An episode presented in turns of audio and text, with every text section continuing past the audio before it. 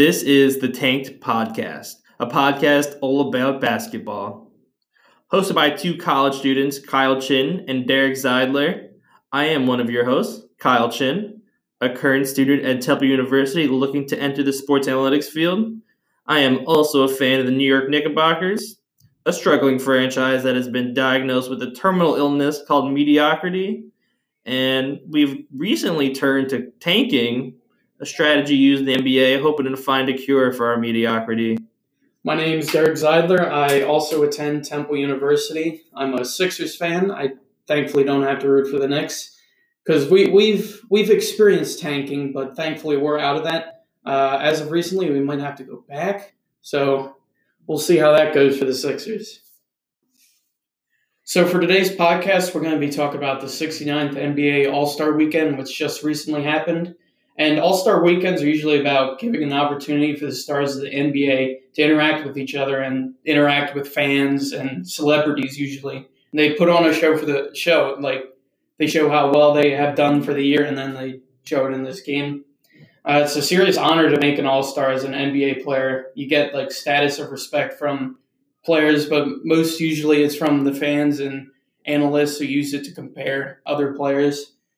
And it also helps for a uh, contract, you can have a certain clause where if you make certain amount of All Star games, you get more money. So going to All Star game for a player is nice. So obviously, let's start with the first day, Friday. Friday starts off with the celebrity game. What do you think about the celebrity game? To be honest, I I really don't see a point in the celebrity game. I feel like the talent pool of celebrities, not too many are really that good basketball players. It, it was funnier back then when they had Kevin Hart. Yeah. I feel like he yeah. was funny to watch, but there's some other like Chance the Rapper this past past All Star game. I I really wasn't here for that. I yeah, feel like he didn't really add too much to the actual. They game. were just grasping at straws for people to take. Like I think it's, I think it definitely has potential because you can, you know, you can bring in big celebrities like, oh, this big dude's playing and that's cool. But like, the biggest person to have was uh, Quavo, and then it's Chance, who is not a bad basketball talent. Yeah, Quavo's not bad, yeah, but it's not really it's what I'm trying to watch for my Friday night. It's not mm-hmm. the. It's I want big names. Like since it's Chicago, I'm sure if Juice WRLD was still alive, he would have played. I would have probably enjoyed it more. So going along along the lines, the next game would have been the World versus USA team or game. I'm not a fan of it because like just separating the USA from the world in a game it detracts from players because like the world you, you, have like less players from overseas. You have players like Svi Mykhailiuk, who you were saying you don't even know who that is. You got Nicolo Melli. Yeah, these guys aren't good. And, I agree with that. Yeah. I would say the format they had previously of rookie sophomore, sophomore. that was definitely a more engaging uh, level that they would do it at.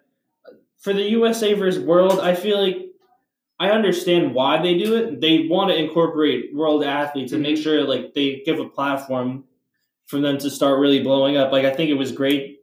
Like it's great things it's for like Luka Doncic and great like idea, when Giannis was coming in the league, but I really do feel like it really is a drawback because a lot of the U.S. talent, who is very good, yeah, me personally, Mitchell Robinson, Matisse Thybulle, he definitely should have been on that roster. Australian.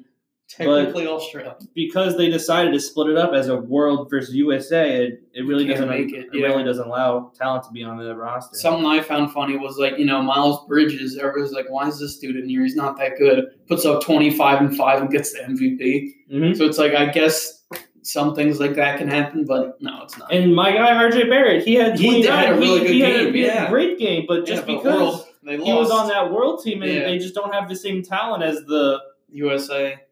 It just yeah. it just didn't work out in his favor. Now on to the second day of All Star Weekend, Saturday. The activities go as follows: there was the skills challenge, the NBA three point contest, and the NBA dunk contest. So let's start with the skills challenge. Our champion was Bam Adebayo. Yep. And, you know, there's a lot of they usually try to have it where it is bigs versus guards. How do you feel about this format? I think I think it's cool bringing in bigs, but like with bringing in bigs, they've kind of detracted from the actual skills part. Like now there's just dribbling one pass like three point shot, and they're like, "Oh, big men taking three point shot." It doesn't matter. You're an NBA. They're NBA players. They can make it. Like Simmons, if Simmons was in it, he'd make it. I agree with that. I think the skills challenge maybe should be changed into something else. I feel like it's just more of an obstacle course that NBA players Yeah. go through. It's short too. I feel like it's not not very much skill. I think if we uh, found a new format for the skills challenge, I think it'd be a, it could be a lot more lively and really pit bigs against guards Yeah. and see who has better skill. Yeah, because now you've got like people like you know Nikola Jokic. Even though you know he's not the best, he's not the most agile. A little big, big if you know what I mean. But he's he's a passer. He's a passer. And next we had the three point contest. Oh, that was nice. yeah, no, that it was nice. It was very. It was honestly the new format too. Was very interesting. Yeah, The three point contest champion was Buddy Hield. So let's just talk on about the, the, last format. shot too. On the very last shot, he won. That was tremendous. Yeah. Let's get into the format a little bit. So it was normal three point format. They had five racks in five different places all around the court. But this year they added two new spots.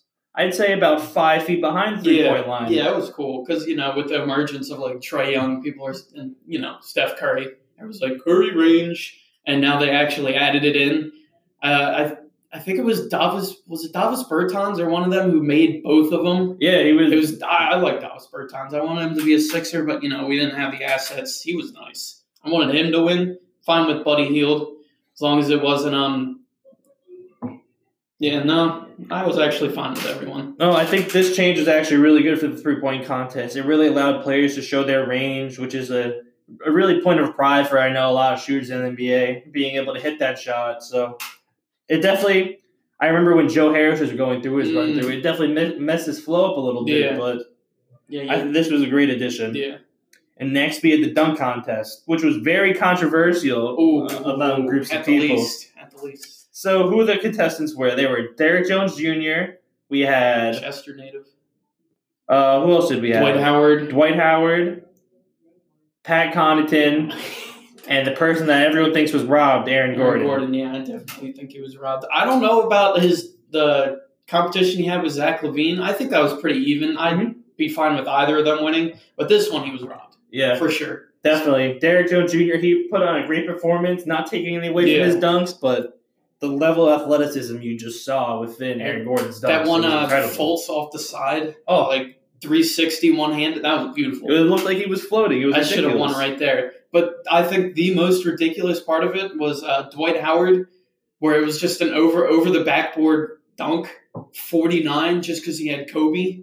It was, it's like, all right, guys, we get it. It's oh, it's Kobe. Yeah, we all love Kobe, but really giving that a forty nine, ridiculous. Yeah, I agree with that. But how do you feel about the ending? I Mm. feel like towards the end, the NBA actually wanted to have the contest end instead of having Yeah. to keep dunking. I definitely feel like if the contest kept going, they could have put out more dunks, and by the end, we could have seen who was the best dunker. Yeah, I'm not sure if I like them kind of cutting it off too early. Well, we're not saying them. We're saying Dwyane Wade. It was definitely Dwyane Wade, my opinion. I'm pretty sure there's facts to back it up.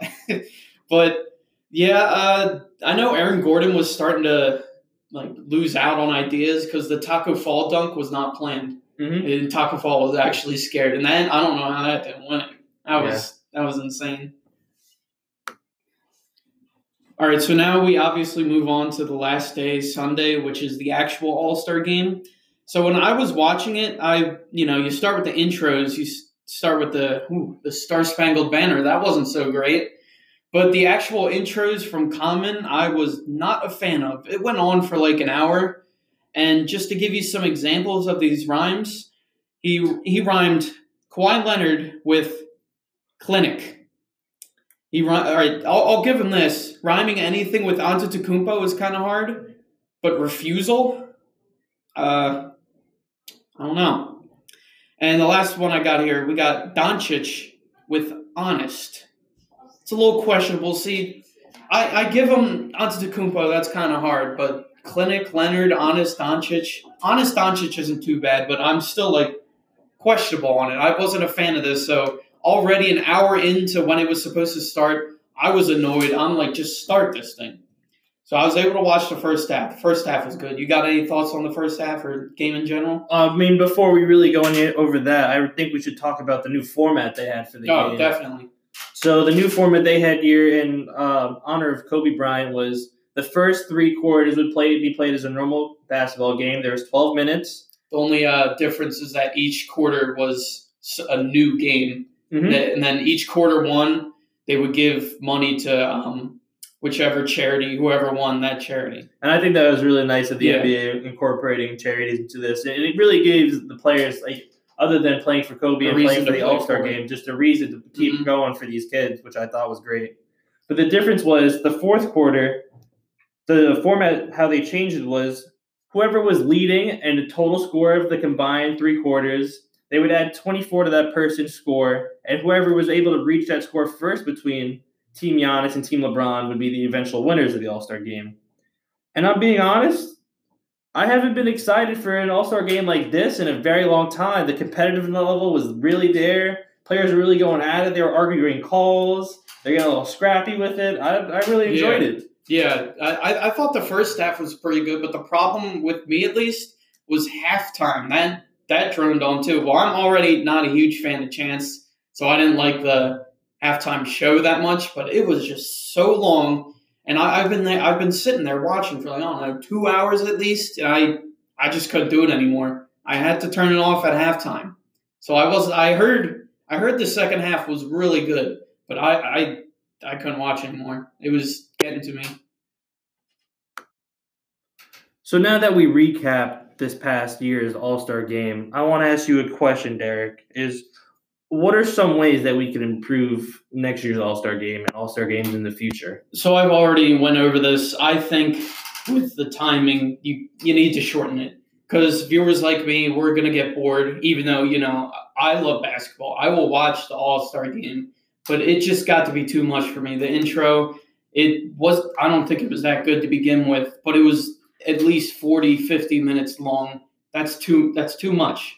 And then the halftime was probably another like half hour to an hour. I'm not a fan of Chance to begin with. I thought it was all right though but it's it's still too long. I had to turn it off. I definitely agree with that. I like that they have celebrities present at All Star Weekend. I do think they add a lot of value, and I know a lot of them are friends with these NBA athletes. But the actual use of celebrities introducing these athletes and singing the national anthem, mm-hmm. I don't feel like it's a great addition to the game. I feel like it's more of a distraction or a sideshow.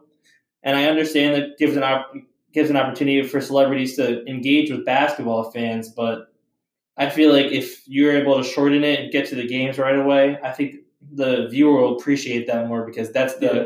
that's the that's the entertainment they're coming for. Yeah. They're coming for mm-hmm. to see these NBA players play, not trying to see Chance the Rapper Yeah, I'm not coming Shane for- Common introduce these players. I'm not coming for some trash rhymes from Common. And now here's my idea. My idea is for the Saturday Skills Challenge.